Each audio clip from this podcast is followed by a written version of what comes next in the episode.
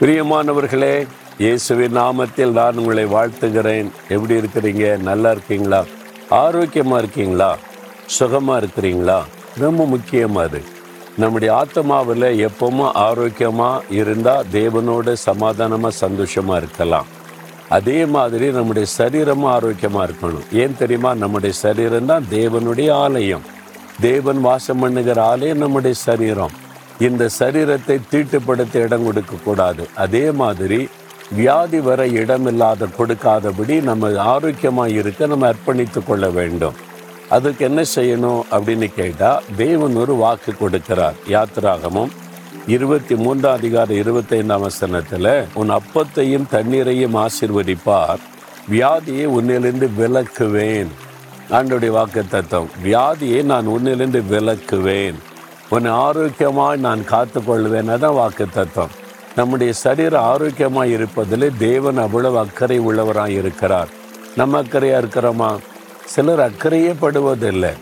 அப்போ அதுக்கு என்ன செய்யணும்னா ஆண்டவர் சொல்கிறாரு உன் அப்பத்தையும் தண்ணீரையும் ஆசீர்வதிப்பேன். அப்பம் தண்ணீர் உணவு உண்பது குடிப்பது.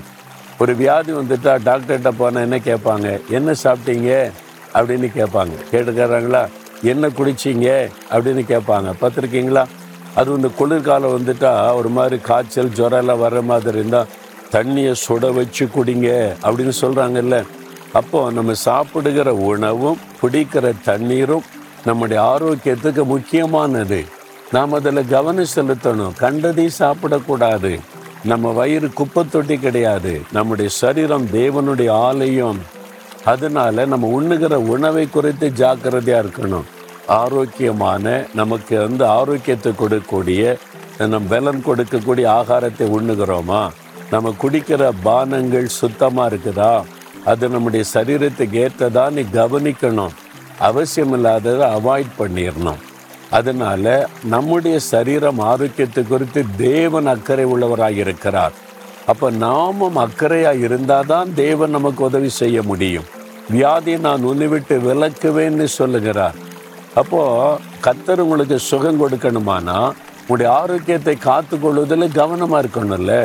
ஒரு முறை நான் ஆண்டவர்கிட்ட ஜெபிக்கும் போது நிறைய பேர் சுகம் பெறாங்க மறுபடியும் வியாதி ஆயிடுறாங்க. ஏன் ஆண்டவரே? ஆண்டவர் சொன்னார் அவங்க தங்களுடைய சுகத்தை காத்து கொள்ளுவதில்லை காத்து கொள்ளாத ஆட்களை நான் சுகம் கொடுத்த பிரயோஜனம் இல்லை மறுபடியும் வியாதி ஆயிடுவாங்க ஏன்னா அவங்க உண்ணுகிற உணவு குடிக்கிற பானத்தை குறித்து கவனப்படுவதே இல்லை. கண்டதை சாப்பிட்றது கண்டதை குடிக்கிறது வியாதியை வருவித்து கொள்வது. நான் அவங்களை சுகமாக்கி என்ன பிரயோஜனம்? அப்படி ஆண்டவர் ஒரு நாள் கேட்டார். உண்மைதானே? அப்போ உங்களுடைய சரீர ஆரோக்கியத்து குறித்து உங்களுக்கு அக்கறை இல்லாவிட்டால் ஆண்டவர் உங்களை சுகமாக்கியும் பிரயோஜனம் இல்லையே. அதனால தான் ஆண்டவர் சொல்கிறார் உன் அப்பத்தை தண்ணீரை நான் ஆசீர்வதிப்பேன். அதனால தான் சாப்பிடும்போது தண்ணி குடிக்கும் போது ஆண்டவரை துதித்து ஜெபிக்காமல் சாப்பிடக்கூடாது குடிக்கக்கூடாது. நான் ஒரு சொட்டு தண்ணீர் குடித்தா கூட ஸ்தோத்திரம் பண்ணி தான் குடிப்பேன்.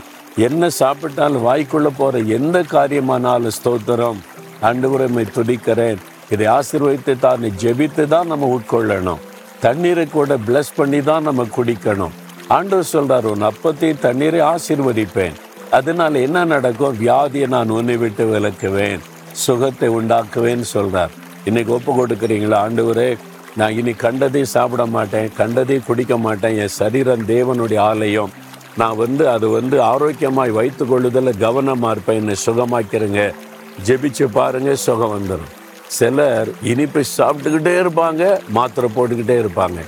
இல்லைங்க கொஞ்சம் கட்டுப்பாடாக நடந்து கொள்ளுங்கன்னா இல்லை என்னால் இருக்க முடியாதுன்னு சொல்லி. அப்போது நம்முடைய சரீரத்துக்கு ஏற்றபடி சில கட்டுப்பாடுகளை நாம் வகுத்து கொண்டு அதன்படி நடக்க அர்ப்பணித்து கொள்ளணும். அப்போதான் ஆண்டு சுகம் தருவார். உங்களை ஒப்பு கொடுக்குறீங்களா? சரீரத்தை தேவனுடைய ஆலயமாக ஒப்பு கொடுங்க. ஆண்டவர் அற்புதமாய் சுகமாக்குவார். ஆண்டவரே இந்த மகன் இந்த மகள் தன்னுடைய சரீரத்தை ஆரோக்கியமாய் காத்துக்கொள்ள கிருபை தாரும்.